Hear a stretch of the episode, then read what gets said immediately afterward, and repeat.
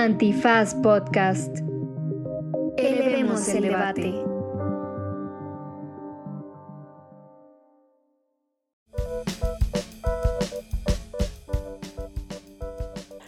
Hola, hola, bienvenidos a una cita más de su estética unisex.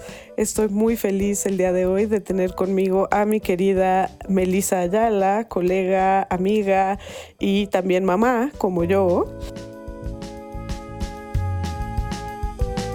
Estética Unisex con Jimena Ábalos. Disponible en Spotify, Apple, Google o cualquier lugar donde escuches podcast. Eh, ahorita te dejo que te presentes, Mel, pero antes anunciar que vamos a hablar, como usted lo pidió, de esta película que se llama La hija oscura o The Lost Daughter. Sabemos que es una de las contendientes al Oscar, entonces también nos han estado hablando mucho, hay, hay como mucho voz sobre esta película y pues estoy feliz de que esté Meli aquí para platicar. ¿Te quieres presentar? Claro, muchísimas gracias. La verdad estoy súper emocionada de estar aquí en Estética Unisex para hablar de esta película que me dejó pensando eh, toda la semana acerca de ella. Eh, yo soy abogada, soy abogada feminista, eh, soy coordinadora de litigio de una organización no, no gubernamental llamada GIRE.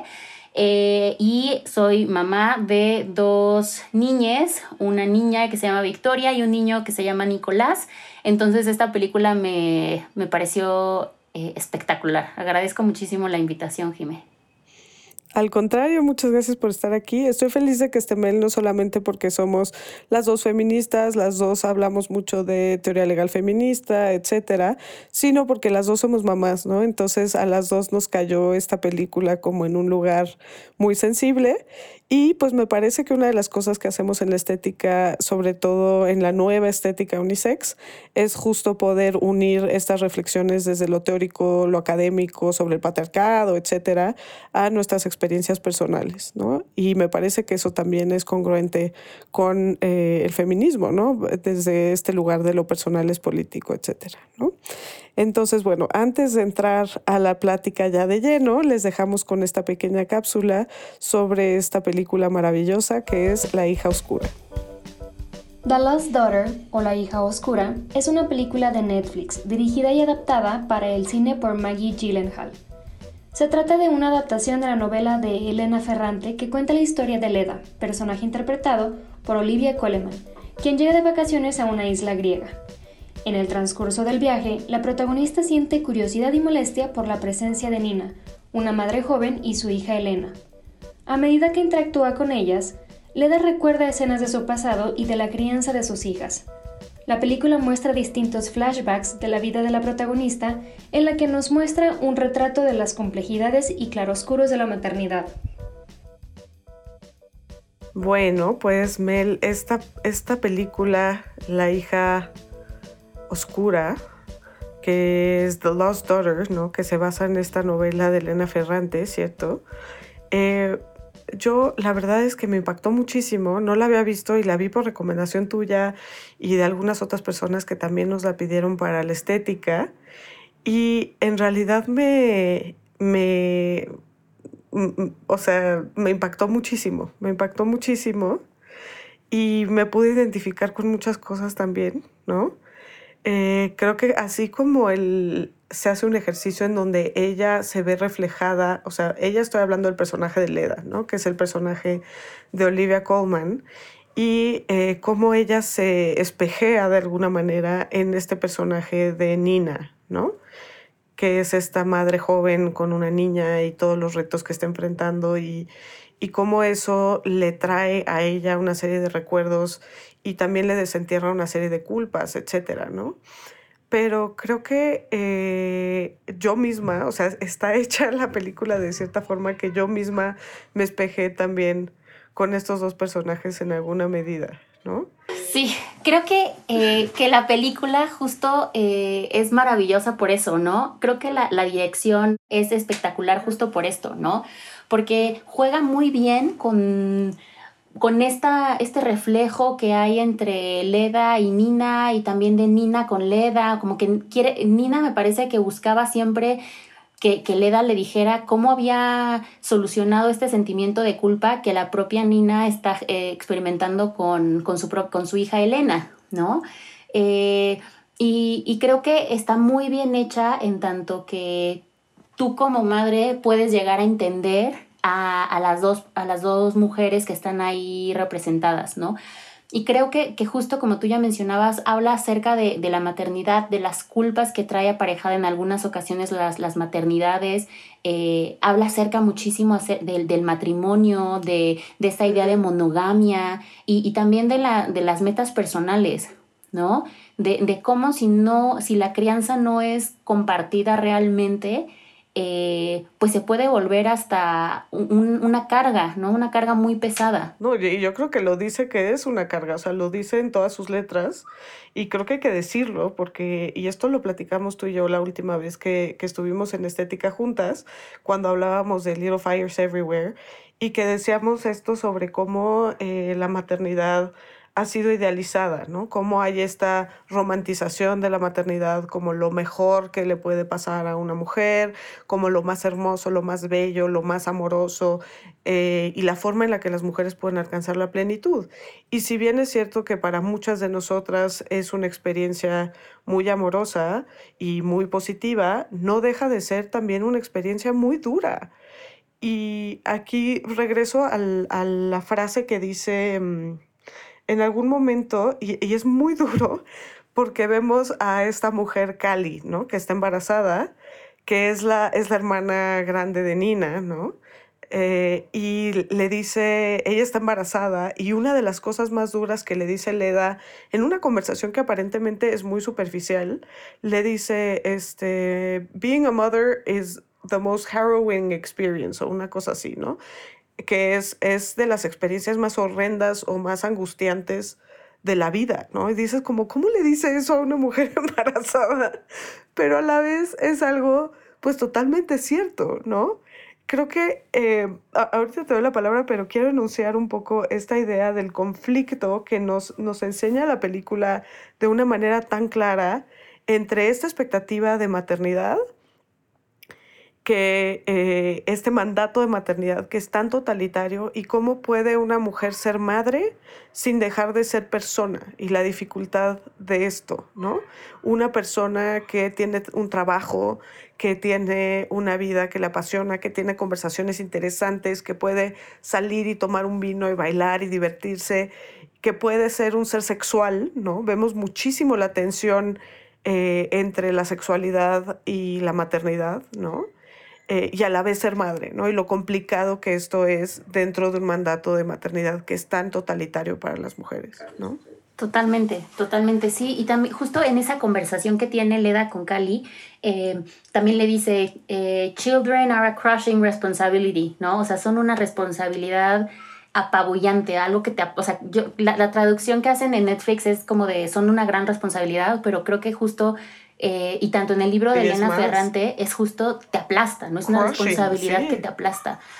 Eh, y por ejemplo, esto que tú hablabas acerca de las mujeres y las madres como, eh, y también las, las mujeres gestantes, las personas gestantes, perdón, eh, como seres sexuados también, creo que es algo súper importante y algo que se, se se aborda en la película de distintas formas. Por ejemplo, cuando se, se ve la primera escena, cuando es, no es de, las, es de, las, primeras escenas en donde Leda tiene relaciones sexuales con Joe, su, su, ex, bueno, su esposo en ese momento y que después se vuelve ex esposo, y que Joe tiene disfunción eréctil. ¿no? Y que, digo, no sé si a lo largo de todo el matrimonio la tiene, pero eh, en esa ocasión, pues, eh, no pueden tener relaciones sexuales, claro. ¿no? Eh, y pues ella se siente toda como, pues aquí me quedé, ¿no? O sea, yo tenía muchísimas sí. ganas y, y, no pasó nada. Y luego lo ves con el profesor, eh, este profesor es espectacular que cuando están en esta ponencia se desvive por, de, por las cosas que escribió Leda. Eh, y pues y que empieza a tener como un amorío con ella. Yo creo que también, o sea, yo creo que este, este amorío refleja como la, el deseo que tenía Leda de, de sentirse admirada y deseada, ¿no? Ay, qué duro y me siento como tan, tan identificada con esto. Eh, yo vengo de una experiencia muy similar, ¿no?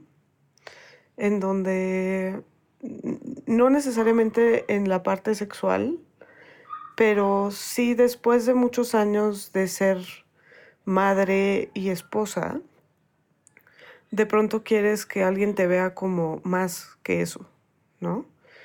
Creo que hay una inercia dentro de las relaciones y por cómo es el mandato de maternidad tan totalitario, en donde te conviertes solo eso, ¿no? Y te conviertes solo eso para tu pareja y hay un hambre feroz, brutal, de ser vista como persona, de que alguien te vea como eres, ¿no? Sí, creo que eh, a mí me pareció, después yo la, la, la platiqué mucho con mi esposo porque decíamos como, qué importante nunca perder eso en una relación, ¿no? Como el, el que tu pareja te vea como esa persona de la que te enamoraste siendo cuando eran solo ustedes dos, ¿no? Eh, y, y, creo que eso era lo que, lo que deseaba tanto Leda, ¿no? Que, que alguien la, la, leyera lo que estaba escribiendo, que le interesa, porque aparte a lo largo de la historia te das cuenta cómo a Joe le valía todas las cosas tan interesantes que hacía Leda, ¿no? O sea, por ejemplo, cuando en esta escena de los senderistas, que eh, Leda le empieza a contar a, a La y al senderista lo que está haciendo y los dos se sienten súper atraídos por su investigación y todo, y el esposo, Joe, como de, ay, qué flojera lo que está diciendo, ¿no? Y cuando una de sus hijas eh, relata en italiano una de las de los poemas que en los que Leda estaba trabajando, el otro como como que súper de ay, qué, qué, flojera esto que me está diciendo del trabajo de mi esposa, ¿no? Eh, entonces sí, qué importante como el, esta, esta parte que, que retrata la película de, de de que, que, la maternidad no debería de ser tan apabullante, tan aplastante, que no se vuelva tu única personalidad, ¿no? Eh, y además creo, y creo que, que, es muy difícil eso, sí. ¿no? Sí, es que creo o sea, que es complicado. Culturalmente se nos exige tanto, ¿no? De, desde ese lugar, ¿no? Que es muy difícil eh, mantener esos espacios propios, ¿no? Justo, o sea, creo que eh, también es, es, bien interesante cómo nos presentan tres, eh, tres mujeres que son madres o que van a ser madres y cómo cada una lo, lo vive de manera eh, distinta, ¿no? Vemos con Cali esta idealización, esta maternidad romántica, eh, que también Cali como que se hace cargo en muchas ocasiones de, de Elena, cuando Elena está ya súper inquieta y, y, Nina se siente rebasada. Eh, vemos a Nina, que es una maternidad joven, ejerce una maternidad joven, pero que ella pues ella también se siente en momentos asfixiada por, por su hija, por su pareja, este hombre que sabemos que por, a lo largo de la historia que eh, pues está como metido en, en temas de eh, cosas ilegales, pero luego encuentra a este, a este chico Will, que es como mucho más, un, un romance mucho más eh, idílico, como un summer romance, ¿no? Pero y luego vemos la maternidad de, de, Leda, una maternidad como que se desdobla, ¿no? Una Leda de joven que se sentía igual que Nina, pero también vemos a Leda de ya eh, eh, mucho más eh, adulta, mucho más madura, en donde tiene una relación como un poco más distante de sus hijas, ¿no? Que le permite irse de vacaciones sola. Sí, también porque las hijas pues ya son adultas, ¿no? Pero sí hay un momento en donde le pregunta a Cali, eh, ¿y dónde están tus hijas? O sea, ¿por qué no están contigo de vacaciones? Y ella tiene un gesto como, porque sigue viviendo esta culpa y este castigo de lo que pasó, que aquí, spoiler alert, eh, vemos desde el principio en la película que hay un conflicto, ¿no? En la maternidad de Leda, que le sigue muchos años después, ya sus hijas aprendemos que tienen 23 y 25 años, pero vemos que hay algo que le sigue causando culpa, conflicto, incluso físicamente cuando habla de sus hijas.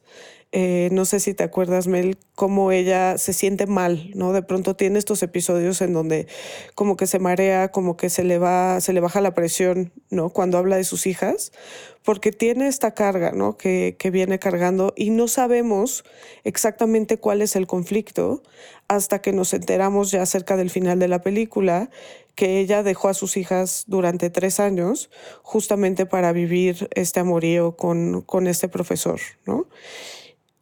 Y también como para crecer su carrera, ¿no? O sea, porque ves que cuando deja a su esposo le dice, no, yo ya, ya terminé ese, ese affair, ¿no? O sea, ese amorío ya acabó. Pero yo creo que justo em, ella deja, como que me parece que cuando deja a su familia, cuando deja a sus hijas, cuando deja a su esposo, lo hace como, en, como hasta en un sentido de supervivencia, ¿no? Como de... Totalmente. Si no me voy, me voy a morir. O sea, porque vemos que cuando su esposo le dice, ¿sabes qué? Yo me tengo que ir a no sé dónde para dar un simposio, no sé qué, y le dice, es que no puedo sola, o sea, me voy, ¿qué pasa si me desmayo? ¿Y qué es esto? ¿No? E, esta noción tan absolutamente este mandato tan totalitario que nos dice que la maternidad tiene que ser eh, totalmente sacrificada, totalmente dedicada, que solo una persona es responsable de dar todo ese cuidado, apego, etcétera, ¿no? Y eso es algo muy duro, o sea, realmente es muy difícil eh, esta noción, que además es una noción, y, ya lo platicábamos la vez pasada, es una noción que es propia de la modernidad y es propia de, eh, entre comillas, Occidente, ¿no? Hay otros tiempos y espacios en donde la maternidad no ha sido así, ¿no? Y hablábamos de distintos trabajos que nos hablaban de esto, ¿no? Y que nos hablaban también de esta idealización de la maternidad como el lugar de mayor plenitud y felicidad de las mujeres, también como un instrumento del patriarcado, ¿no?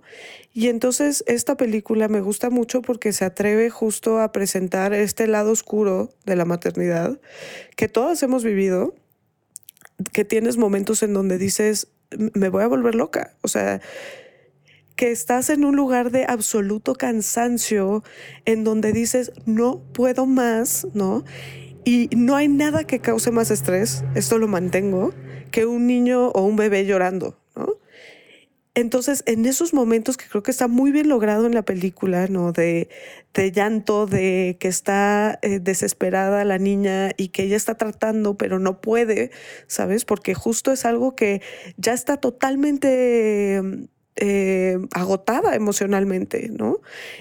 Y la noción de que tienes que atenderte a ti emocionalmente, pero tienes que siempre poner antes las necesidades emocionales de eh, les ¿no? Y lo, complicado que es esto, ¿no? Totalmente. A mí justo me acaba de pasar, por ejemplo, eh, mi esposo, mi hija, mi hijo y yo acabamos de salir de COVID y, y, pues Nicolás tiene 11 meses, ¿no? Ni siquiera tiene el año. Y, y pues le dio, pon tú, tres días de, de, COVID duro, en el sentido de que tenía fiebre, mucho malestar, pero yo también me sentía fatal, ¿no?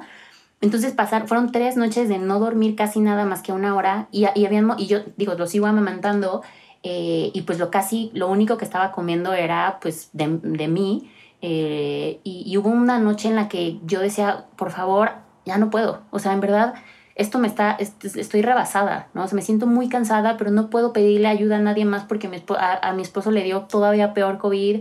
Eh, entonces, pues era yo nada más con Nicolás en la madrugada. Él, yo no, podía, no podía como auxiliarlo de ninguna forma porque él había dado el medicamento, le estaba dando pecho.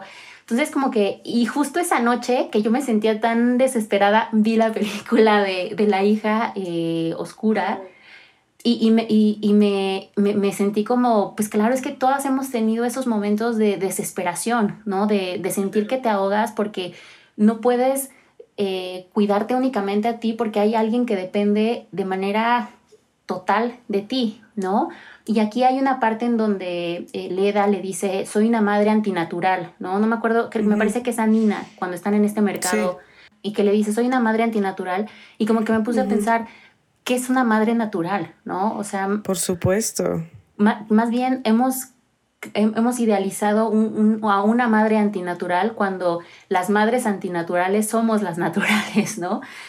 Y justo viene esta idea que es la falacia naturalista, ¿no? De que es bueno porque es natural y es natural porque es bueno, ¿no? Que es este pensamiento circular eh, sobre cómo pues realmente es una imposición cultural que nos dice que esto tiene que venir exclusivamente o primordialmente de la madre, ¿no? Y todos los vicios que esto genera, ¿no? Creo que lo vemos muy claramente con la pareja, ¿no? Eh, es un problema que tenemos las mujeres en donde eh, no hay crianza compartida, ¿no? Incluso en matrimonios de los más progresistas, etcétera, en donde se hicieron acuerdos quizás antes de que llegaran los hijos, de que iba a ser una crianza compartida y que a la hora de la hora, como lo vemos en la película, este, hay esta escena en donde él está, él está hablando por teléfono y ella está con sus audífonos trabajando, ¿no? Y empieza a llorar la niña, ¿no? Y el esposo le dice, es que estoy en, en una llamada, tú tienes que ir a atenderlo, ¿no?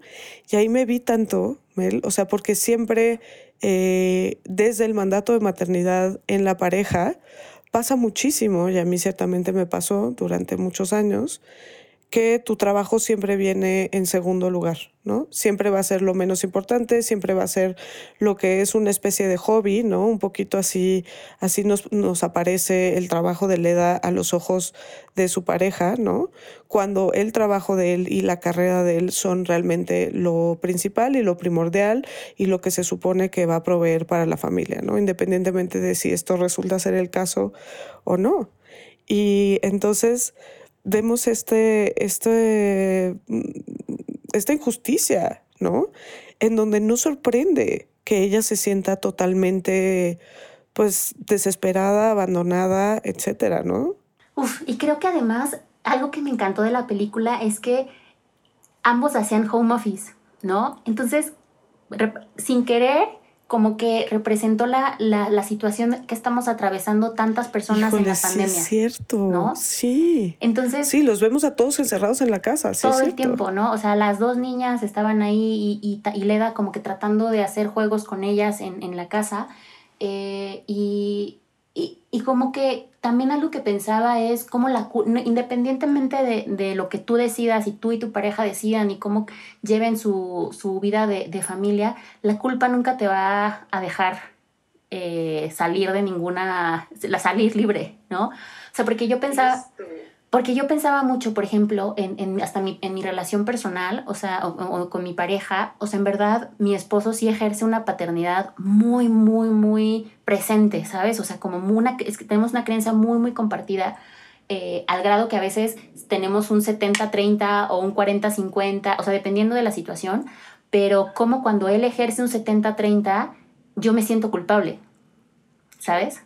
O sea, cuando yo traigo muchísimos proyectos, traigo muchísimas cosas, y de repente digo como, es demasiado, yo agarro el 30 y tú agarras el 70, a lo mejor en el día me siento la más chingona del mundo y en la noche que yo no pude leerle a Victoria su cuento y que Vic sin ningún problema lo hizo y que él acostó a Nicolás y los bañó y todo, cuando terminé todo mi día laboral y yo ejercí nada más el 30% de la crianza, te llega la culpa, ¿no? Y dices, ¿por qué no pude yo hacer es, todo ese 70% de cosas y con toda mi carga eh, profesional y él sí pudo, ¿no? Y a lo mejor él no pudo tampoco, ¿no?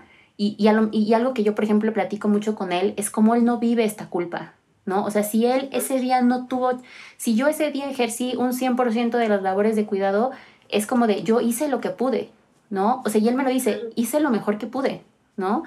Y yo nunca siento esto, yo siempre es como de, a lo mejor en el día fui la mejor mamá, pero en la noche siento como, ¿por qué no pude ser la mejor en, en, lo que hago en, en, la vida profesional? ¿no? Y creo que también aquí se va muy, muy, muy de la mano con este feminismo que es el, el, el, hegemónico ahorita, ¿no? De girl, de, de girl boss, ¿no? De sí, yo puedo es este todas, feminismo blanco, sí. sí. Que, la verdad yo sí lo traigo bien metido y me da pena reconocerlo, pero lo traigo metido hasta el tuétano de eh, abogada chingona y mamá súper bien y que puedo hacer ejercicio y me puedo levantar a las 5 de la mañana a correr para prepararme para el maratón y comer perfecto y ya sabes el smoothie de verduras y, y a mis hijos y a mis hijas pura comida orgánica, quinoa, gluten free, ya sabes. Eh, y, cuando, y por supuesto que no vas a lograr todo. Entonces, cuando te ves, cuando confrontas tu realidad con este ideal, pues dices, güey, no pude, no pude, y te entra la culpa, ¿no? Y que esto es una cosa fundamental de la maternidad, esto de la culpa, ¿no? Creo que eh, lo has dicho bien sobre cómo eh, cierto feminismo, ciertos feminismos eh, nos han hecho pensar, no, por supuesto desde este feminismo liberal, eh, hasta cierto punto blanco, ¿no? que eh, no solamente la vía para la emancipación es el trabajo fuera de la casa, ¿no? sino que eh, tenemos que hacer el trabajo dentro de la casa, el trabajo fuera de la casa, y entonces así vamos a lograr ser plenas, ¿no? Cuando obviamente pues nadie puede hacer todo este trabajo. Eh, y de entrada hay muchas mujeres que no tienen acceso, no tienen posibilidad de hacer esto. Pero además creo que mm, no resuelve el tema de base, ¿no? Que tiene que ver con el sistema de cuidados, ¿no? Porque sigue recayendo en las mujeres eh, esta responsabilidad primordial de maternar y de criar, etcétera, ¿no? Y creo que este tema de la culpa se explora muy bien en la película. Hay un punto que sí es cuando están en el mercado, que le dice, este, mm, que le cuenta que dejó a sus hijas, ¿no? Que nos enteramos que, que pues este es el conflicto que ella está teniendo y, y la culpa que ella continúa viviendo y que continúa desmenuzando. Incluso cuando habla de sus hijas ya como adultas, presenta ciertas culpas, ¿no? Como de, de, cómo ellas le reprochan que no les haya heredado la belleza o que una eh, le reprocha que no le heredó como chichis grandes, ¿no? Este tipo de, de, de reflexiones, ¿no? Eh, en realidad es una experiencia que está permeada por la culpa, porque nadie puede ser esta madre ideal que nos presenta el patriarcado, ¿no? Es algo que no existe. Y entonces es muy chistoso porque hay esta doble culpa. Por una parte tiene esta culpa de que las dejó, ¿no? Y lo que eso implica en términos del abandono, ¿no? Que eh, seguramente si fuera un hombre jamás tendría esa culpa o esa carga eh, de abandono, ¿no? Si se fuera tres años a hacer un proyecto personal y a desarrollarse profesionalmente, digo, no que no se le juzgaría, pero ciertamente no se le juzgaría con la misma carga y con la misma vara, ¿no? Eh, y por otra parte, eh, la parte de que ella dice, y me encanta esto porque dice, ¿y por qué regresaste? ¿No? Hay un punto en el que Nina le pregunta, ¿por qué regresaste?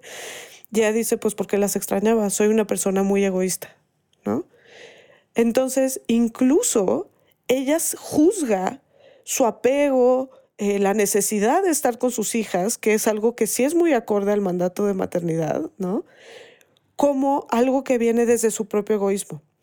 Igual a mí algo que me, me, como que me voló un poco la cabeza y que no termino de entender es el tema de la muñeca. O sea, como que me pareció, y a ver aquí tú qué opinas, que le robó la muñeca a Elena como para eh, que Nina demostrara realmente lo que sentía de como la relación que tenía con su hija, ¿no? O sea, porque ves que al inicio ella ve a Nina desde lejos y ve cómo está jugando con Elena y hasta cierto punto me pareció que la envidiaba, ¿no? O sea, que envidiaba esa relación tan cercana que tenían de que estaban en el mar y que le estaba acariciando y, y así. Entonces, cuando ve que está peleando con el, Nina peleando con el esposo, porque aparte también es esto, el esposo de Nina parece que lo único por, que, por lo que la valoraba era por tener un buen cuerpo, ¿no? Porque ves que todo el tiempo se la pasa agarrándole los glúteos. Em, y hasta ella se lo dice, ¿no? Como a ti lo único que te importa es esto, mientras se, se toca las, las pompas. Entonces me pareció que se sintió reflejada, ¿no? Como que, como que Leda se ve reflejada en esta Nina y, se siente reflejada como con esta idea de que a su esposo a lo mejor lo único que le atraía era su físico cuando eran jóvenes eh, y como que lo hace, no sé si de manera consciente o inconsciente, para, pues para desmitificar esa relación de madre e hija, ¿no? Y, creo que es que la relación de madre e hija es una de las más complicadas y complejas y apasionantes que existen. ¿no? Digo, no que la de hijos, madres, hijos, padres no sea, pero me, me parece que, que, por lo mismo se ha escrito tanto. Y creo que justo se logra reflejar en la, en la película. Pero de nuevo, como que la muñeca siento que es una metáfora de tantas cosas, porque aparte, ves que cuando le sale hasta un animal dentro de la, de la muñeca, o cuando Leda le da a su hija pequeña la muñeca de su infancia, y, que como no la cuida como Leda hubiese querido, la avienta del, al balcón y se rompe por completo. Uf, qué, duro, qué duras escenas, la verdad.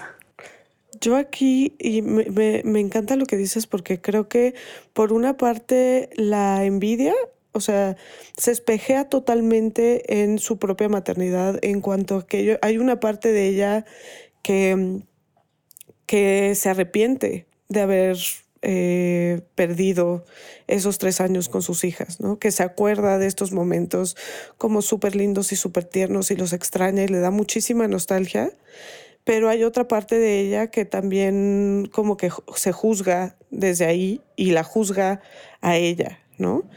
Entonces creo que vemos justo esta complejidad que tiene Leda hacia su propia maternidad en cómo ella ve a, a, Nina, ¿no? Cómo justo se espejea desde ahí, ¿no? Y entonces la juzga como de que no está cuidando bien a la niña, pero al mismo tiempo empatiza totalmente con esta sensación de desesperación de cuando estás cansada y la niña está llorando y, y empatiza con esa parte también, ¿no? Entonces creo que justo esa es la complejidad que vivimos muchas veces las mamás, ¿no? Como de estoy sintiendo esta desesperación, pero no debería de estarla sintiendo. ¿No? Desde el mandato de maternidad, ¿no? Y qué, y qué mala madre o qué egoísta o por sentir algo que pues es totalmente natural, ¿no? Uy, sí, sí, sí, y a mí es lo que más me gustó de esta película, ¿no? Lo bien que refleja todo eso. Y además cómo, cómo juega con los momentos de tensión, ¿no? O sea, te sientes hasta tú misma como, te genera una sensación física de, de estrés, eh, todo lo que está pasando en, en, en la película, ¿no? Eh, y, y, sí, creo que, que, refleja muy bien todo el tema de, de, a lo mejor, o sea, como yo la verdad de repente sigo batallando mucho con todo este tema del amor romántico y de la heteronorma y de la monogamia, eh, porque la tengo muy metida. Eh, y creo que, que en ocasiones hasta cuando hago mi, mis análisis de, por ejemplo, películas o libros o así, me cuesta salirme de ello, porque, por ejemplo, se acababa la película y yo decía, bueno, pero ¿por qué no habló con su esposo más? ¿No? ¿O por qué no trató de, de ¿por qué no sé, yo decía, ¿por qué no se llevó a sus hijas? ¿No? O sea, ¿por qué si lo que la, la asfixiaba tanto era tener a su lado un hombre que no ejercía la paternidad, que no criaba con ella, que se las hubiera llevado. Pero de nuevo, ahí es como esta, eh, eh, esta eh, necesidad de que las madres seamos siempre quien, quienes, quienes cuidemos. Que lo tenemos hasta la médula. Yo también pensaba eso, ¿no? O sea, entenderla perfecto porque está muy bien logrado la necesidad que ella tenía de irse. O sea, la entiendes perfecto no se le podía exigir más en ese momento. O sea, a la vez desesperada por reencontrarse como persona en un entorno en donde ella está totalmente borrada, ¿no? No solo lo entiendes, sino que te identificas. Bueno, yo personalmente me identifiqué muchísimo, pero al mismo tiempo también me vino este reflejo de decir, pero yo nunca dejaría a mis hijos. ¿no? O sea, aun cuando entiendes perfectamente esto, ¿no? Porque pues es un mandato que tenemos tan, tan, tan en la médula. Pero volviendo al tema de la muñeca, creo que para mí es más un reflejo de justo la metáfora de esta complejidad y de esta paradoja de la maternidad, ¿no? En donde creo que ella quiere tener a la muñeca para cuidarla, ¿no? Porque siente este deseo, ¿no? Que es un deseo además que viene desde la culpa también, como de cuidarla, y por eso va y le compra ropita y la limpia en algún momento, etcétera pero creo que también hay una parte que tiene que ver con el castigo, ¿no? El castigo tanto a Nina como a Elena como a sí misma, ¿no? Eh, y por eso vemos esta metáfora también de la muñeca cuando está sucia, la muñeca cuando está rota, o sea, esta incapacidad de cuidar, ¿no? El deseo de cuidar, pero que es un deseo que siempre se queda inacabado desde esta idealización de cómo debes de cuidar.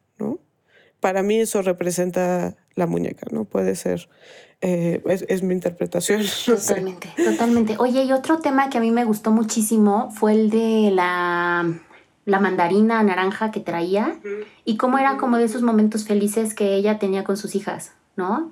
Este, y, y, y cómo justo es la forma también en la que termina la película, cuando ellas hablan con ella y cuando está con sus dos hijas están hablando y está como ella se pone a pelar otra vez esta mandarina.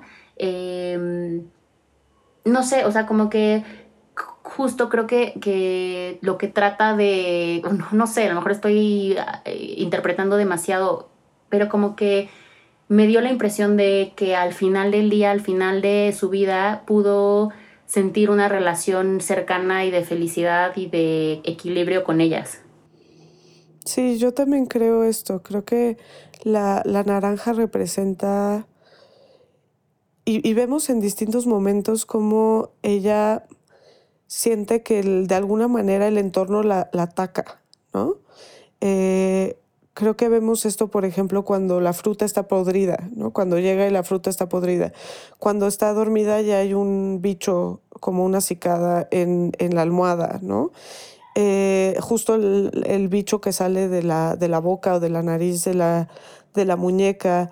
Eh, hay el, ¿cómo se llama? La piña del árbol que le cae en la espalda, ¿no? O sea, hay muchas figuras a lo largo de la narrativa que tienen que ver como con un entorno que le es hostil de alguna manera. Y creo que al final justo vemos como una reconciliación con ese entorno cuando se levanta y tiene una naranja perfecta y le empieza a pelar recordando todas las veces en las que hacía eso con sus hijas y que eso era algo como una conexión muy importante que sus hijas asociaban siempre con ella y que ella había descrito como una parte muy neurótica de su personalidad, ¿no? Hay un momento que está platicando, me parece que es con Lyle, ¿no? que es el personaje de Ed Harris, y le dice, yo soy muy neurótica, eh, soy muy como controladora, y una de las expresiones de esto es que no me gusta que se rompa la cáscara cuando estoy pelando una fruta, ¿no? Y creo que el final es un bálsamo muy lindo, porque justo se da cuenta que eso que es algo tan de ella, es algo que sí es un lazo con sus hijas, ¿no? Y que incluso es un lazo con sus hijas que ahora como adultas puede tener, ¿no? Que, que les habla por teléfono, ¿te acuerdas en esta última escena? Y están juntas, ¿no? Y habla con ellas y, y se da cuenta que sí hay alguien en el mundo que eh, así como cuando ella era una mamá joven y sentía este enorme peso de que ella era únicamente responsable, la única persona en el mundo responsable de estas dos vidas y del bienestar de estas dos personas, creo que hay este momento sanador en donde ella dice, eh, ahora, eh, ves que le dice una de las hijas, eh, I thought you were dead, ¿no? Pensamos que como de broma, ¿no? Pero hay alguien en el mundo que está pendiente de ella, de alguna forma, ¿no? Ahora desde otro lugar, no sé. Sí, y qué importante, ¿no? Que podamos eh, ir desmitificando la maternidad, empezar a hablar de maternidades, empezar a hablar justo de este tipo de cosas. Eh, y no solamente de las maternidades, ¿no? sino también de las relaciones. O sea, porque ¿cómo, cómo habría cambiado también su vida de, de Leda, o tal vez no, si hubiera tenido una pareja que, que la entendiera, ¿no? O que al menos intentara entenderla, ¿no? Eh, y que no, o sea, que con la que ella pudiera justo decirle, me siento rebasada, necesito espacio, ¿no? Creo que eso es justo lo que, lo que a mí me, me como que lo, lo, que me, con lo que también de las cosas que me quedé eh, de la película, como el, el, hecho de que aun cuando eres madre también y, eres esposa y estás en una relación heteronormada y monogámica, que tu pareja no deje de ser tu amigo, ¿no? Digo, a lo mejor suena súper eh, cliché, ¿no? Pero pues al final del día así empiezas, ¿no? Así empieza una relación en donde te ríes, eh, te la pasas muy cabrón y, por eso te enamoras de esta persona y decides tener hijes. O sea, esta es la razón, o sea, creo que en, en, en, en al menos en, la mayoría de las relaciones, eh, cuando tienes una relación de mucha amistad, de que te llevas muy bien, te casas y todo esto, no dejar que te arrastre y que, te, que se vuelva como total, este, la, lo único que son, ¿no? Que, porque, a ver, sabemos que la maternidad es súper pesada, súper desgastante, pero creo que si las dos personas que eh, están de acuerdo y, y, realmente tienen el deseo de que la otra sea feliz, siempre hay formas como de echarse la mano, ¿no? De, de ser el salvavidas de la otra no sé, digo, a lo mejor estoy en un punto ahorita de mi relación no. idealizando todo esto. No, pero creo que tienes toda la razón. O sea, creo que tenemos que empezar a repensar las relaciones de pareja más en estos términos, ¿no? Como de, de mucho más de apoyo mutuo, ¿no? Por una parte. Y por otra parte, pensar más allá de la pareja también, ¿no? O sea, creo que necesitamos un sistema de apoyo mucho más completo, ¿no? Y creo que necesitamos una comunidad pues con otras madres, una comunidad Eh, y pues también aquí hablar, por supuesto, de no solamente la crianza compartida con la pareja, que es muy importante, sino también del papel del Estado, ¿no? Y qué está haciendo para crear sistemas de cuidado que sean más equitativos y que permita que las mujeres, eh, y, también los centros de trabajo, ¿no? Que permita que haya mayor balance entre, pues, la vida personal y la vida profesional para todas las personas, ¿no? Eh, pero me siento muy reflejada y espero no llorar eh, por esto que dices de la pareja, porque a mí me pasó esto, ¿no? Este, yo tenía una pareja que em, siempre fue el plan em, compartir la crianza, ¿no? Eh, él siempre supo que yo era una persona para quien su trabajo era súper importante, ¿no? Es decir, un poco en mi entorno, creo que sus amigos, eh, la gente de su entorno, pues escogía parejas con el criterio de que fueran exclusivamente madres y esposas, ¿no? Y yo anuncié de manera muy clara desde el principio que esa no era yo, ¿no? O sea, creo que conforme fue progresando la relación, eh, se impone, porque muchas veces estos acuerdos se dan como si viviéramos en un vacío, y pues no vivimos en un vacío, ¿no? La cultura nos impone ciertas expectativas, ¿no? A las mujeres, por supuesto, desde este lugar de la maternidad totalmente sacrificada, y a los hombres en justicia también desde este lado de proveeduría, ¿no?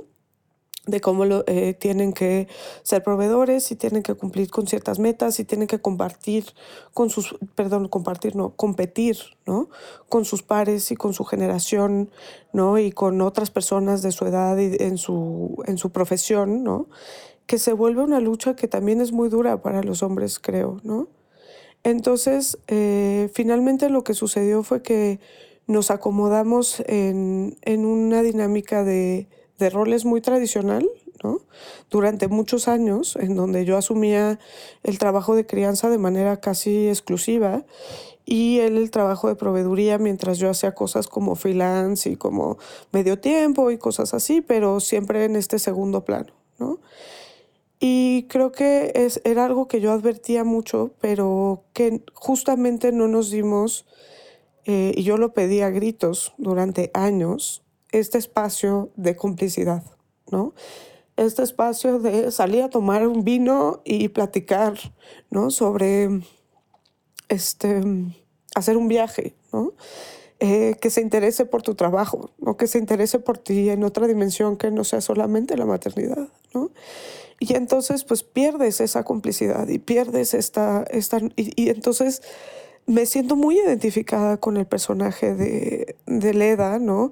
Desde este lugar de insatisfacción absoluto, ¿no? Donde lo que ella quiere y se expresa a través de la insatisfacción sexual, pero es una insatisfacción existencial, ¿no? Donde ella dice, necesito que alguien me vea, ¿no? Necesito que alguien me ponga atención, necesito parecerle a alguien atractiva y sexy y libre y todas estas cosas que el esposo ya no veía porque pues era ya la madre, ¿no? Creo que lo vemos muy claramente en esta escena de, los senderistas, ¿no? Donde ella hace una conexión increíble con, con la, la mujer, que es una mujer italiana, ¿no?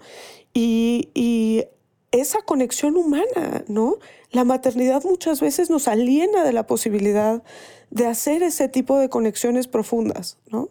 Y pues si tu pareja no te la da y no está dispuesta a tu pareja eh, a, generar esos espacios, pues la cosa está, está cañón, está destinada al fracaso. Qué padre que una película nos pueda llevar a, reflexionar todo esto, ¿no? O sea, porque aparte, o sea, yo lo digo también desde un, un lugar muy personal, cuando acabas de tener bebés, o sea, tu cuerpo cambia por completo, ¿no? Y, y, y, a veces ni siquiera tú misma te gustas por, por también todo este mandato de cómo tienes que verte, ¿no? Porque aparte esa es otra cosa, ahora con las redes sociales, Tremendo. mujeres que acaban de tener a su bebé a los tres días ya están absolutamente perfectas, ¿no? Y tú dices, como, güey, llevo cuatro meses después de parir. llevo diez años. y no, ¿por qué? Así nomás, sí. Entonces, como que también es esto de em, cómo a veces necesitas la mirada del otro para sentirte deseada, ¿no? Porque por supuesto que traemos ahorita todo este tema de body positivity, body neutrality y de ama tu cuerpo, pero a veces en verdad necesitas la mirada externa para sentirte deseada. Pero además es natural, o sea, necesitamos que alguien, y de verdad digo esto desde un lugar como súper vulnerable, em, que alguien te diga, eres bonita, eres valiosa, eres inteligente, ¿no?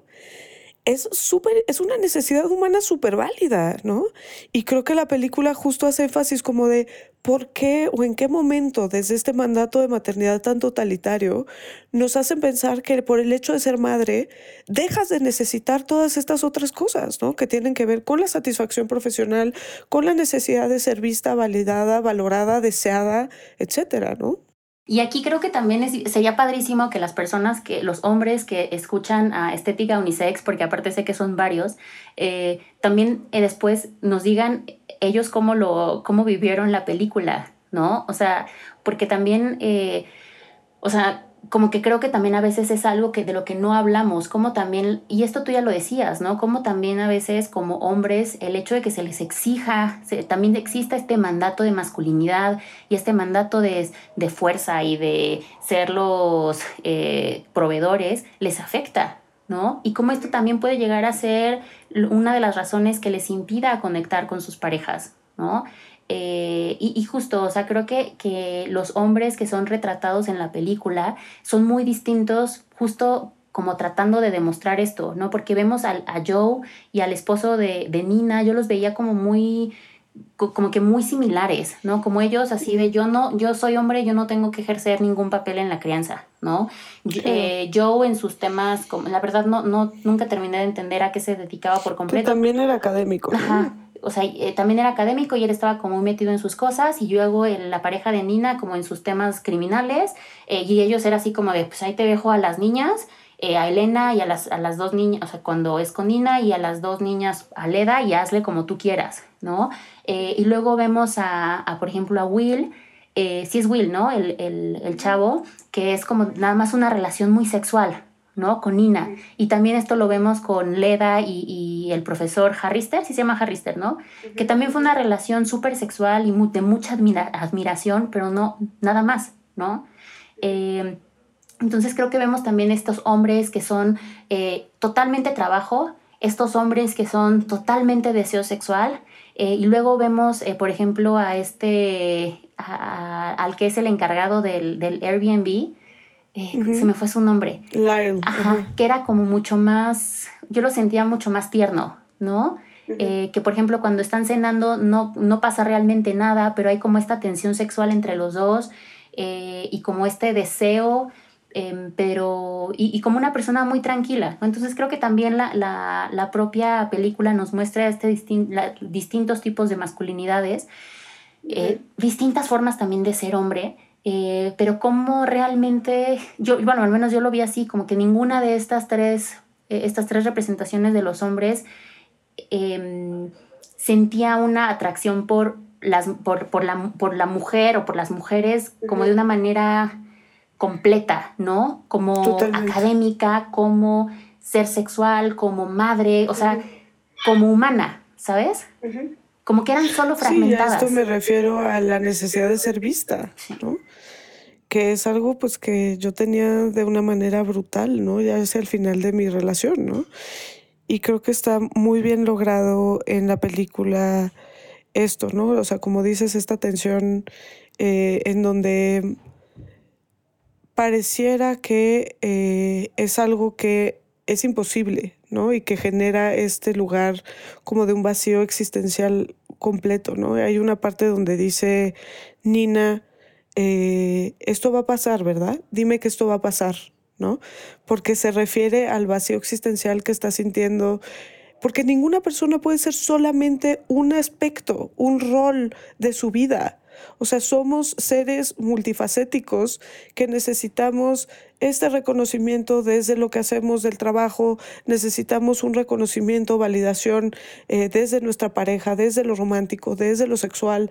Entonces, creo que se ilustra mucho en lo sexual en la película, ¿no? Esta frustración absoluta de cómo ella no puede tener ni un instante de autonomía, ¿no? ¿Te acuerdas esta escena donde se está masturbando y entonces llegan las niñas y entonces justo vemos como en muchos momentos esta metáfora también de cómo ella no puede lograr tener un orgasmo por, por este entorno, ¿no? Y, y creo que es muy notorio esto, pero el sexo representa más esta pulsión de vida, ¿no? Entonces, eh, que es válido, ¿no? El sexo como pulsión de vida, pero creo que vemos mucho eh, eh, cuando le dice Nina esto de en qué momento va a pasar este vacío existencial, ¿no? Y ella le contesta, no va a pasar, no va a pasar, porque no es natural, así como, y perdón que recurra a esto, hablando de la falacia naturalista, pero que una persona esté totalmente dedicada solo a una faceta de eh, de, la vida, ¿no? Que puede ser una faceta preciosa y que vemos que también la propia Leda la disfruta, ¿no? Hay momentos de mucho disfrute de su maternidad y de mucha ternura, pero como se le exige eso de una manera tan absoluta y tan totalitaria que borra todos los demás aspectos de su persona, pues se vuelve una cárcel. Totalmente, y me encanta que digas esto porque me, me parece que también algo bien, bien interesante es hacer, cómo también eh, se refleja el deseo y el placer como parte de las partes más importantes, ¿no? O sea, la forma en la que me encanta esta escena en donde está bailando Leda eh, It's My Life, en donde está gozándola y está pasándosela muy bien. Eh, y luego también, por ejemplo, en el sexo, cuando es como, también deseo tener sexo por placer, ¿no? y, creo que, que justo creo que es parte de también una forma de, empezar a concebir la vida, ¿no? De, de vivir no solamente para trabajar, de vivir no solamente para ser madre, eh, sino vivir para sentir placer y goce. ¿Y, y, y por qué tenemos tanta culpa de esto, no? Que es una culpa desde luego muy cristiana, ¿no? De alguna forma, pero también es una culpa muy patriarcal en donde nunca se ha validado nuestro deseo, incluyendo el deseo sexual, pero nuestro deseo dentro, justamente dentro del mandato patriarcal, ¿no? En donde la sexualidad de las mujeres pues era totalmente irrelevante, ¿no? El placer sexual de las mujeres era totalmente irrelevante y solamente en función del placer de los hombres. Y desde este mandato de maternidad totalitario en donde pues ya eres mamá, ya no se supone que debes de ser sexual ni querer un orgasmo, ni masturbarte, ni nada de lo demás, ¿no? Creo que esa parte eh, es, es muy fuerte y, y, sí, coincido contigo de cómo se reivindica esto, ¿no? Incluso esta escena que me parece maravillosa, donde está cuando conoce al profesor y el profesor le dice, eres brillante, eres preciosa. Y me cayó en un lugar como tan sensible porque yo necesitaba tanto eso de mi pareja, ¿no? Durante tantos años, ¿no? Em, y que ahora lo tengo afortunadamente. Eh, pero es, válido necesitar eso, ¿no? Y es válido este momento en donde se agarran en las escaleras, ¿no? O sea, esta pasión desbordada, ¿no? Es válido querer eso, ¿no? Es válido querer a alguien que, que te desee y que te, ¿sabes? O sea, sin que, sin que yo pretenda decir, y espero que no se malinterprete, que nuestra fuente de validación deba de venir de la pareja o del exterior o de los hombres o de quien sea, ¿no? Me parece un deseo muy válido querer que tu pareja te desee y que te vea y que te, y, que te aprecie de esta manera, ¿no? Y fíjate que a mí me ha pasado que eh, he llegado a decir, soy narcisista por decir, porque me gusta que mi pareja me lo diga, ¿sabes? O sea, porque, por ejemplo, en muchas ocasiones cuando mi pareja me dice todo eso y, lo, y me gusta, llego a cuestionarme eso, ¿sabes? Como de este, este placer que me genera que el otro me, me desee, me, me diga cosas así, que, como que a veces digo, soy tan ególatra, pero me encanta que digas esto porque es de, güey, es, natural. Eh, claro, pero además es, es, esto que dice Leda, ¿no? Cuando dice soy una persona muy egoísta. ¿Por qué? Porque el patriarcado nos ha hecho pensar que cualquier cosa que es auténtica, nuestra, autónoma, que no tiene que ver con los fines que el patriarcado busca para nosotras, es egoísta.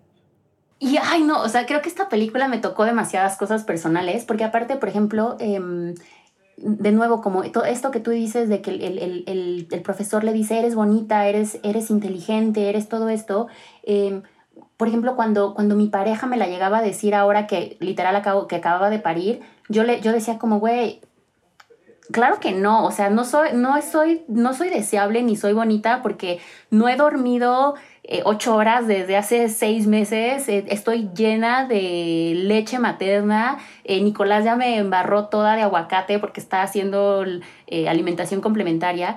No estoy, y yo espejeaba con esta, esta idea como de, de, la belleza hegemónica. Y cuando no cumples con eso, aunque tu pareja te lo diga, tú dices, no hay un, no hay un clic, ¿no? Y ahí es también creo que donde entra esto que, que a mí que me, parece que también es bien importante como el, el, el que tú misma te sientas deseada por ti misma, ¿no? Que tú digas, voy a decir algo súper eh, súper tonto, pero que tú te ves en el espejo y digas, yo, me yo sí me daba, ¿no? O sea, como yo me invitaría a salir, ¿sabes? Que aquí eh, hago un guiño a mi amiga Renata, que creo que nunca me escucha, pero de todas formas, que siempre la admiro porque ella tiene esa actitud hacia la vida, ¿no? Y dice, siempre dice, yo soy un partidazo, yo sí me casaba conmigo, Totalmente. yo sí me daba. Y, y, y, justo creo que es algo que, que también lo, lo, lo llega a, a reflejar la película, ¿no?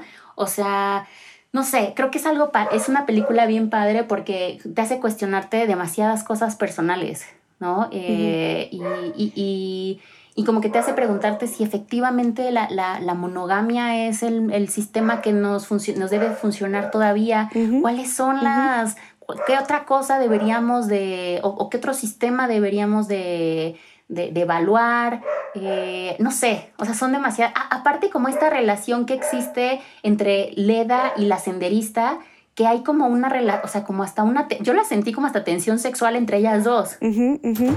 Sí, porque es alguien que le está dando esta validación que ella necesita tanto y que incluso parece casi erótica, sí, porque pues ella la necesita desde ese lado, ¿no? Exacto, exacto.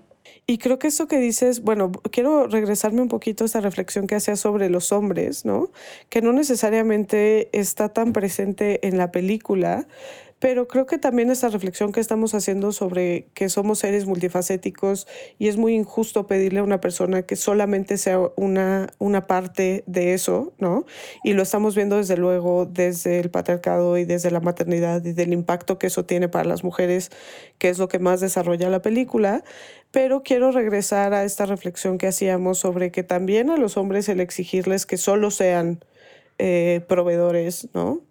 Y yo lo vi en mi pareja, que como en esta, bueno, en mi expareja, ¿no? Que en este, mm, en este celo por ser profesionalmente exitoso y competir con sus pares y ser eh, un buen proveedor, ¿no? Eh, incluso porque tenemos la noción de que un buen padre es ante todo un buen proveedor, ¿no? es muy diferente la noción de ser buena madre, ¿no? Que tiene que ver con este mandato de cuidado absoluto, sacrificio total, ¿no? Estar siempre pendiente de los hijos en cada momento de cada día, ¿no? Eh, en detrimento incluso de tu propio autocuidado, ¿no? Para los hombres el ser buen padre sigue estando muy relacionado a la expectativa de proveeduría también en el patriarcado, ¿no? Entonces, ¿cómo todo eso también tuvo un peso enorme que le impedía disfrutar de la vida, ¿no? Así como vemos que eh, aquí Leda estaba en un momento de, de frustración, ¿no? Ante lo que le exigía el mandato de maternidad, pues eso también puede llegar a pasar ¿no? con los hombres, que justo no se dan estos espacios de goce y de disfrutar y de conectar, ¿no? porque están en este rollo que también es muy totalitario. ¿no? Oye, yo te iba a preguntar, ¿tú crees que se haya muerto Leda o no? Digo, súper spoiler alert, pero leía distintas críticas a la película y ves que eh, cuando esta Nina la apuñala con eh, el alfiler y que ella se ah, sube... No, yo creo que no. No sé. Yo creo que... nos asusta, nos asusta un poco la película en ese sentido, ¿no? O sea, vemos la primera escena con la que abre la película, que es Leda cayéndose en la playa, ¿no? Y yo ahí pensé, se murió. O sea, nos están anunciando que se murió, ¿no? Después, y aquí otra vez spoiler alert, vemos al final cómo eh, de alguna manera le encaja este alfiler, ¿no? Que es un alfiler muy delgado, pero muy profundo, ¿no? Eh, que es el alfiler que usaba para detenerse el sombrero y que ella misma le había regalado, ¿no? Cuando se entera de que ella fue quien se robó a la muñeca, ¿no? Que esta es otra reflexión interesante que ahorita tendremos sobre por qué le dice la verdad. O sea, le dice, you found her, y le dice, no, I took her.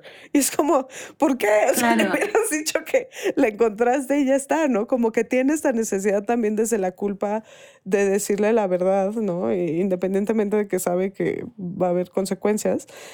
Y yo creo que eh, justo esta escena en donde la vemos en el sol, con la naranja, hablando con las niñas, bueno, esa es mi interpretación, ¿no? Nos dice, no, se sentía mal, se sentía lastimada, eh, eh, pero va a estar bien, ¿no? Es que fíjate que yo lo que pensaba era como este alfiler tan delgado, pero a la vez que puede lastimarte tanto al grado de matarte, representaba la culpa con la que ella vivía, ¿no? Wow. Y, la maternidad, de alguna forma. Exacto. Y como se la, también esto, o sea, se la, le introduce el alfiler en el vientre, en el útero, ¿no? Entonces, como, no sé, a lo mejor me estoy yendo muy al extremo, pero decir, si, como que la, la interpretación que yo le doy es, si no trabajas o no logras vivir una maternidad sin culpa o una vida sin culpa, esa culpa te puede matar. ¿No? A lo mejor me estoy viendo súper dark aquí y súper eh, yéndome al otro lado, pero el único momento en el que yo siento que ella vive sin culpa es en esa última escena, ¿no? Entonces a lo mejor es como de, hasta que se murió, hasta que la mataron, logró desprenderse de esa culpa. Ok, Yo, esa no es mi interpretación. a lo mejor estoy siendo muy Walt Disney, pero mi interpretación es que sí es un momento en donde ella como que se, se, rehabilita con su maternidad, ¿no? Y que quizás incluso el reconocer que ella tomó la muñeca, ¿no? Es parte de esto, ¿no? O sea, este reckoning que tiene a lo largo de su vacación, ¿no? En donde admite que, que abandonó a sus hijas, ¿no? Por usar esta palabra que ella usa durante, eh, durante tres años, ¿no? Eh, no sé, yo, yo le doy esa interpretación. Y les cuento aquí un poquito paréntesis. Tengo un amigo eh, que estuvo casado durante 15 años con su esposa, ¿no? Su esposa se embarazó en la luna de miel de gemelos y eh, pues ya no pudo terminar su carrera, absolutamente nada. Y después de 15 años hubo un momento en el que agarró a sus dos hijitos, ¿no? Ya de 14 años, y le dijo a su esposo, ya, hasta aquí quedé, ¿no? Yo estuve durante 14 años porque pues obviamente los roles se dividieron de una manera muy tradicional porque pues ella ni siquiera tenía un título universitario y él era un abogado muy exitoso, etcétera. Y entonces hay un punto en el que ella le dice, este, yo ya estuve 14 años a cargo de esto, no tengo un proyecto de vida, nada, ¿no? Entonces, ten a tus hijitos que ya tienen 14 años y yo me lavo las manos, ¿no? Y ella los ve pues cada 15 días el fin de semana, como cualquier papá divorciado que tiene este tipo de arreglo. Y este, hay pues todo este juicio de que cómo se atrevió a abandonar a sus hijos, ¿no? Y la palabra constante es el abandono, ¿no? Cómo los abandonó, ¿no? Y que pues por una parte empatizo totalmente con ella, ¿no? Empatizo totalmente con su, con la necesidad que ella tenía de, de decir, ahora necesito tener una identidad. Qué complicado, ¿no? O sea, porque hasta como mujer feminista y madre feminista y, persona feminista que soy, me cuesta trabajo, ¿sabes? O sea, me cuesta trabajo como el, el, pensar en lograr llegar a ese extremo, ¿no? Porque justo es esto, o sea, es esto de este mandato de feminidad, este mandato de maternidad, ¿no? Que, muchas veces, aun cuando te pones los lentes de género y de perspectiva de género, es bien complicado quitarte todo este mm, esta estructura con la que creciste, ¿no? Con la que y, que además con en la que vives, eh, de la que vives rodeada todo el tiempo. Y, creo que esto que dices es, es tremendo, porque ahí están mis propios sesgos conscientes e inconscientes más grandes, ¿no? O sea, incluso yo juzgo a esta chava, ¿no? Y pues es con la misma vara con la que yo me juzgo a mí misma, si algún día no le pude contar el cuento, como decías, de lo que pasó con Vic ayer, ¿no? O sea, realmente es una cosa que tenemos muy internalizada en donde juzgamos, pero nos juzgamos también, ¿no? O sea, esta idea que te digo, o sea, eh, entiendo perfecto la insatisfacción existencial de Leda y al mismo tiempo mi primer reflejo es decir, pero yo nunca abandonaría a mis hijos, ¿no? Este, digo, porque genuinamente además disfruto mucho también la maternidad y, y soy una mamá muy feliz. Qué chistoso que dices esto, porque yo justo cuando terminé de ver la película, dije, ay, qué bueno que nunca me he sentido así, ¿no? Pero después dije como, han habido momentos en los que sí te has sentido bastante agobiada. O sea, tampoco idealices tu maternidad, porque a veces pasa, ¿no? O sea, que tú como, como feminista y que ejerces una maternidad que gozas y que te permites, eh, y que la vida y que todo tu entorno te ha permitido ejercer tu profesión, que te apasiona y ejercer una maternidad y una crianza que te apasiona, de repente sí, de repente sí siento que llegamos a idealizar hasta nuestras propias vidas. ¿No? Cuando pues en realidad todas hemos tenido esos momentos, a lo mejor en tu cuarto a solas, en donde te estás jalando el pelo diciendo auxilio, ¿no? Y ahí es donde es justo clave el tener amigas, amigos, una pareja, padres, madres, abuelos, amigas. Una red. Una red que te sostenga, ¿no? Y que te diga, this too shall pass, ¿no? Esto es pasajero, vete a dormir, vete a bañar, come rico y mañana vuelves a empezar. Claro. Y, y, pensar en, en, cómo hacemos para generar estos sistemas de apoyo, ¿no? Que pues ya sabemos que el Estado no nos los está brindando, ¿no? ¿Cómo hacemos estas comunidades eh, e, entre otras madres, entre otros padres, entre, ¿no? Para justo sostenernos desde ahí, ¿no? Y entender que eh, pues también tenemos que empezar a deconstruir este mandato de maternidad desde este lugar tan totalitario, ¿no? Y eso nos implica también, pues, soltar ciertas culpas, ¿no? Este, ahorita me pasa con, porque ahora ya estoy separada, eh, prontamente divorciada, y lo que me, me choquea es como los fines de semana, ahora se han generado espacios increíbles, porque los fines de semana que él está con las niñas, yo tengo estos espacios, ¿no? Para quedarme en la cama todo el día leyendo, ¿no? Eh, para estar con alguien y salir con alguien y viajar con alguien y eh, pues algo tan básico como tener una cita, ¿no? O sea, salir a cenar y al cine, que era algo que yo desde hace años pedía gritos, ¿no? Y no tenía. Entonces, disfruto tanto esto y me viene siempre el reflejo de, ay, pero no debería de estar con mis hijas. No, mis hijos están perfectos, están con su papá, que es igual de responsable que yo de ellos, ¿no? Pero me sigue viniendo este reflejo desde el mandato totalitario, que es que, que creo que tenemos que empezar a deconstruir también desde nosotras, ¿no? Hay otra reflexión de la película, quizás ya para cerrar, que tiene que ver con el tema de la edad, ¿no? Creo que eh, hay, un par de veces en donde le dicen que se ve muy joven para su edad y que tiene máximo 40, ¿no? Y cómo ella eh, de alguna manera se espejea con Nina, que es una mujer muy joven, ¿no? Y hay esta reflexión como de, ay, mi reina, lo que te espera, ¿no? Como desde cierto alivio de que ella ya pasó por todo esto, pero también una añoranza de esa juventud y el sentir como de, bueno, pues una mujer de esa edad que ya no tiene capacidad reproductiva, ¿qué le queda? ¿No? Y es una reflexión que yo he tenido muchísimo en estos últimos meses, incluso escribí un texto que, que pronto voy a publicar y les voy a compartir, pero que tiene que ver con cómo el patriarcado em, pues pone fecha de caducidad a las mujeres, ¿no? Creo que lo vemos aquí, ¿no? Porque pues ya no es madre, tiene su trabajo, pero pues es algo que que no necesariamente la sociedad le dé el valor, ¿no? Porque pues eh, eh, estamos aquí, según el patriarcado, para ser objetos sexuales y para ser madres, ¿no? Entonces hay un momento en el que pues ya no eres madre ni eres eh, viable como madre o como recipiente reproductivo y este y que ya no eres necesariamente objeto de deseo, ¿no? Que creo que es algo que vemos de alguna forma también con Leda y con cómo lucha eh, con, esta relación con Lyle, eh, que también vemos este este lugar súper legítimo de querer ser deseada, ¿no? Que es algo que también se nos presenta muy poco, ¿no?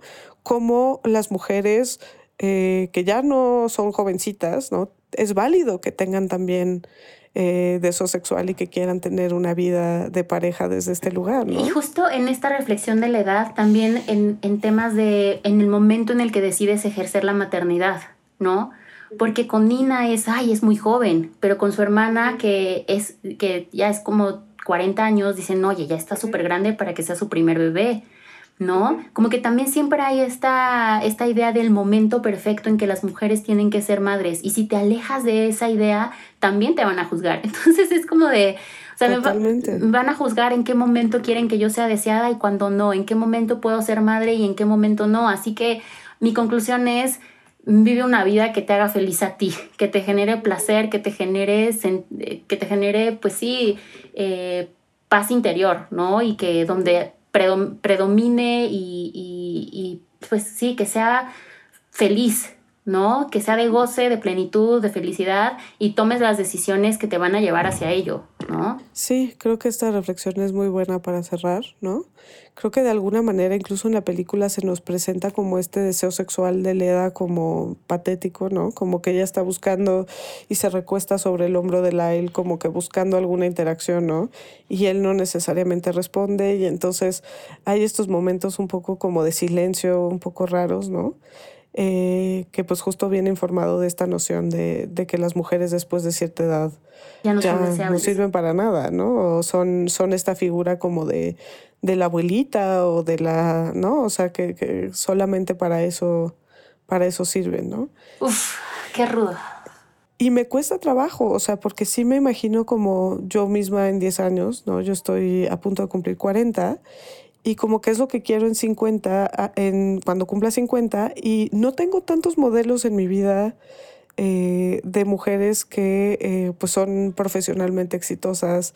Digo, yo quisiera ser eh, tener trabajo académico importante, seguir haciendo las cosas que me dan satisfacción, etcétera, independientemente de eh, ser mm, pareja de alguien o ser madre de alguien, pero tenemos muy pocos ejemplos, ¿no? De mujeres que tienen vidas así, ¿no? O sea, seguimos viviendo en una sociedad en donde, pues, es la abuelita, ¿no? O es eh, la tía tal, ¿no? Entonces, creo que es, es complicado esta reflexión también. Y pues un poco mm, también, quizás para cerrar, pensar en, en otra vez la, la metáfora de la, de la muñeca, me da un poco esta sensación como de que todo pasa, ¿no? O sea, hay, hay una parte como de eh, eventualmente, pues los hijos crecen, ¿no? Eventualmente, y, y pues que, ¿Qué, estamos haciendo hoy para que cuando llegue ese momento podamos vivir con plenitud, ¿no? Dentro de una exigencia de un mandato de maternidad tan absoluto, ¿no? Y, yo nada más terminaría diciendo que por más increíble que es la maternidad, también tiene sus momentos oscuros como todo, que esos momentos oscuros pasan y que no por ser madre eh, dejas de ser persona. Claro. Y creo que aquí nos ha faltado quizás, y no quiero cerrar sin decirlo, esta reflexión también sobre lo que implica el, el mandato de maternidad para las mujeres que no quieren ser madres, ¿no? Este, como esto siempre hay un mensaje desde la cultura y desde la sociedad que entonces no eres plenamente mujer, ¿no? Eh, así como hay un mandato de masculinidad que exige que los hombres eh, se refrenden constantemente como hombres, ¿no? A través de la violencia, a través de los cuerpos de las mujeres, etcétera. También tenemos este mandato de género que eh, exige que seamos madres y si no somos madres no somos mujeres y entonces eh, no, no podemos ser plenas, ¿no? Y creo que quizás Leda, o sea, no, no quiero decirlo de manera inequívoca porque justo el chiste de la película es ver la complejidad de esto y cómo puede existir un profundo amor y ternura por sus hijas y que las extrañaba, pero al mismo tiempo este vacío existencial tan brutal y esta insatisfacción y esta frustración, ¿no? Pero creo que hay mujeres que tienen hijos que no necesariamente es una maternidad plenamente deseada, ¿no? No sé si sea el caso de Leda, no creo, porque justo nos presenta como esta ambigüedad la película, pero creo que eh, es totalmente válido no, no querer ser madre y querer eh, aferrarte a tu, a tu proyecto de vida desde otro lado, ¿no? Totalmente, es completamente válido, es igual de válido que el desear ser madre, el no desearlo, ¿no? Y creo que ahí es justo eh, de las grandes manifestaciones del movimiento feminista que la maternidad debe de ser elegida, ¿no? Y también el no ser madre es, por supuesto, una de las elecciones más válidas, o sea, justo por la lo complejo y apabullante y pesado que es ser madre tiene que ser una de las decisiones más deseadas que existen. Y esto es algo que me remite un poco a discusiones eh, que no me acuerdo si lo dijimos la vez pasada que estuviste o si lo dije cuando hablé de aborto con, con Oriana, pero la gente de pronto me dice como, ahora que ya tienes hijos eh, y ya sabes lo precioso que es la maternidad y el embarazo y lo divino, eh, obviamente cambió tu postura sobre el aborto, ¿no? Y es, no, todo lo contrario, porque ahora sé lo que implica, ¿no? Tanto el embarazo como el parto, como los riesgos, como lo que es para el cuerpo y después, o sea, porque el embarazo y el parto, fine, pero después lo que es la maternidad, es brutal, ¿no? En fin, muchas gracias Mel por estar aquí. Este, no sé si hablé demasiado. sí hablé demasiado de mis experiencias, pero me encantó que estuvieras aquí, me encantó platicar contigo como siempre. Eh, y pues no sé si quieres dejarnos tus redes, algo en que les escuches puedan seguir la conversación con nosotras. Claro, me encuentran en Twitter como arroba Melisa Ayala 92. Ahí siempre estoy publicando las cosas que leo, los episodios de podcast que escucho y claro que sí, también comparto toda mi vida privada. Yo también soy oversharer en Twitter. Yo también. Entonces ahí se podrán enterar de todo lo que hago. Pero está chido, también creo que es parte de la praxis feminista como desmistificar esto y, y quitar como la línea entre lo que es académico, válido, tal, y la línea entre estos aprendizajes personales que también son válidos. Totalmente, totalmente. Gocé este episodio, la verdad. Y ojalá nos cuenten qué opinan de la película. Sí, ya saben, eh, coméntenos, platíquenos, escúchenos, recomiéndenos y nos vemos la próxima vez aquí en su Estética Unisex. Estética Unisex con Jimena Ábalos. Disponible en Spotify, Apple, Google o cualquier lugar donde escuches podcast.